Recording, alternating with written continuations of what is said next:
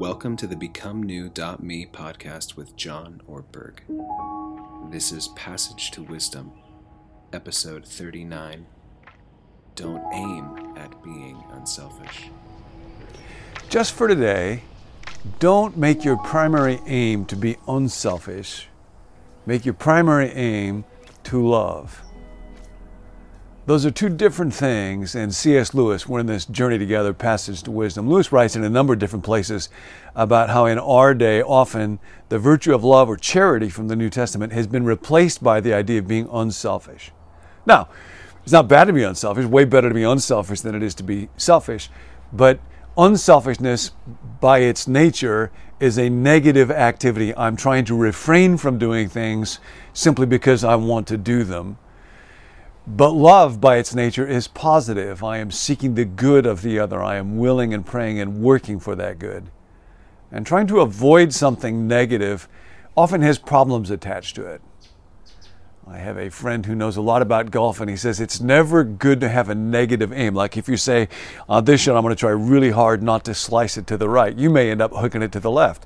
When you avoid doing one bad thing, there's lots of other bad things that you might do. Whereas when you aim at doing the one really good thing, you will be moving in the right direction. Aim at love. Not just that, this gets to a much deeper issue about human nature and how we understand the human condition. Uh, 45 years ago, Richard Dawkins wrote a book called The Selfish Gene. It was voted by the Royal Society the most influential science book ever. And it has as its core an idea which is often present uh, in our day in secular perspectives in what Marilynne Robinson calls Darwinism. She distinguishes between uh, evolution, the idea that organisms, species change, that there is natural selection, evolution with a small e, versus Darwinism, which she says is a, a philosophy that claims to refute religion and to provide some kind of ethics. And the idea in the selfish gene and other places very often is that nature itself rewards selfishness, that we exist simply to pass on our genes. That there is really nothing beyond that at the core of humanity or human nature, that creation is kind of a machine, and that uh, it rewards the survival of the fittest. And so then altruism is understood to be a uh, kind of an add on activity that can enable species to survive. One person who disagrees with the selfish gene says that a problem with it is it turns morality and understanding of and the pursuit of what is right and wrong into a veneer. They call it a veneer theory. And you very often see this in the contemporary understanding of human nature. Sigmund Freud wrote a book called Civilization and Its Discontents, and the idea was very, very similar that people are basically a collection of desires. We are basically biological organisms and we want to reproduce. And so the sex instinct is a real core part of that. But because we can't all have what it is we want, civilization comes along and does not enable us to be contented in our instincts. And therefore we have to accept the imposition of moral restraints and curb our appetites. And so seek to be unselfish. And the idea of religion then to Freud was that it was simply an illusion. Very interesting. In Richard Dawkins' book, The Selfish Gene, that's the book that coins the term meme, M E M E, if you have ever seen that one around. And he uses it in an analogous way that just as uh, a gene is a unit of biological reproduction. Meme, then, he says, is a unit of cultural reproduction. It might be a hummable tune you can't get out of your head. And so it is reproduced in a cultural way. And Dawkins says that God is one of those memes. Now, of course, evolutionary theory is not understood to be one of those memes because it is intended to be a reductionistic way to just simply dismiss an idea. Now, the the understanding that the writers of Scripture, and of course Jesus at its core, gives of human nature is quite different. is that we were created not simply as a bundle of instincts, not simply to pass on our genes, but we were made as persons to love. So, with all that by backdrop, we get now to Screwtape's uh, letter to Wormwood and the difference between unselfishness and love.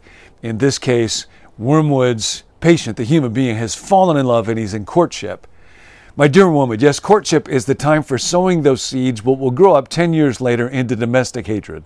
That's a scary thought. The enchantment of unsatisfied desire produces results which the humans can be made to mistake for the results of charity.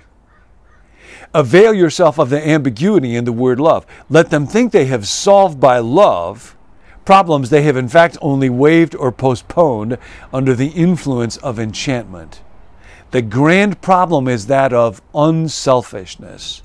Note once again the admirable work of our philological arm, the study of language, in substituting the negative unselfishness for the enemy's positive charity. The New Testament term for that is agape. Think about 1 Corinthians 13. Love always protects, always trusts, always hopes, always persevere. Love never fails. Love is far different than just the avoidance of selfishness, it is the active pursuit of blessing. Now, what happens, and this is part of what old Uncle Screwtape understands here, is that when we fall in love, we are given a temporary emotional disposition to be unselfish. And of course, part of that is because I want to make sure the person I fall in love with loves me back. So I want to please them. I want to give up what I desire for their sake but it's emotion driven and it's temporary. The danger is I can think that it is a result of spiritual maturity and that it will be permanent. And of course, when that kind of hormone driven roller coaster of falling in love wears off, then I am left with my character. Now, Screwtape goes on. Uh, when once a sort of official, legal, nominal unselfishness has been established, as a rule, a rule for keeping of which their emotional resources have died away. They're not in love anymore, or, or being in love, and their spiritual resources have not yet grown. The most delightful results follow. In discussing any joint action, it becomes obligatory that A should argue in favor of B's supposed wishes and against his own, while B does the opposite.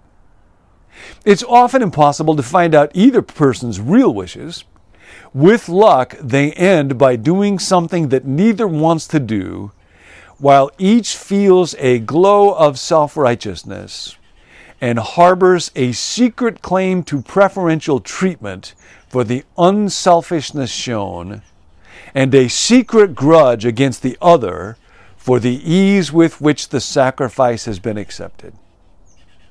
Later on, you can venture onto what might be called the generous conflict illusion. The generous conflict illusion. Such wonderful language. The game is best played with more than two players, in a family with grown up children, for example. Something quite trivial is proposed, like he uses having tea in the garden, that's too British, so let's say going to the garlic festival in Gilroy, because nobody wants to do that.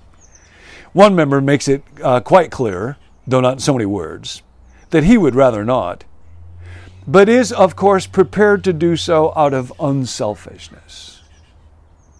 The others instantly withdraw their proposal, ostensibly through their unselfishness, but really because they don't want to be used as the sort of figure on which the first person practices petty altruisms. Again, this is great language. Petty altruisms by which I look like I'm sacrificing, but really I'm build up my, building up my own sense of superiority in placing you in moral and spiritual debt to me. And then you end up with a real quarrel with bitter resentment on all sides.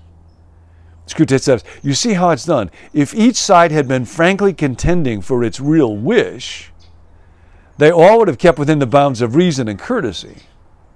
But just because the contention is reversed, each side is fighting the other side's battle, all the bitterness which really flows from thwarted self righteousness and obstinacy and the accumulated grudges of the last 10 years is concealed by them. Now, in social science, there's actually something called the Abilene paradox. And it came out of a social scientist who knew about a family where they ended up going to Abilene, even though individually nobody wanted to go to Abilene because nobody was willing to say, I don't want to go there. It's used to describe how often a group makes worse decisions than any one individual in the group would have made on their own. But of course, at the core of that is the desire to be thought unselfish rather than the aim of love. So now today, aim at something grander and nobler than just saying, I'll give up what I want to do, which so often leads to that sense of self righteousness. Ask two questions today. One, what do I appreciate, desire, long for, want when it comes to this moment? What am I going to do? What will I read? What will I eat? It's a good thing. It's part of being a human being. God gives us desires. So to name them and to embrace them within the bounds of reason and humility is a good thing. Nobody enjoys being around somebody who, when you ask them, What do you want to eat? Where would you like to go? What would you like to do? It's just kind of like, I don't know, I don't know, I don't care. You choose. We actually love to be with people who have desires and we love to see their joy in them. But ask a second question, and that is how can I genuinely bring more joy and blessing to others? To be able to let go of what it is that I would want freely, not like a martyr, not with self righteousness, not making a show of my unselfishness, but because I want to be the kind of person that draws more joy from building into you. We were made for that. We are not little species propagating gene machines created by nature for the selfish purpose of just passing on uh, whatever race we happen to be a part of. We were made to love. We were made to be loved by God, pass that love on to others. Let's go for that today. I'll see you tomorrow. Thanks for joining us. Receive alerts for new episodes by texting the word become to the number 56525 or invite a friend by sharing the link becomenew.me.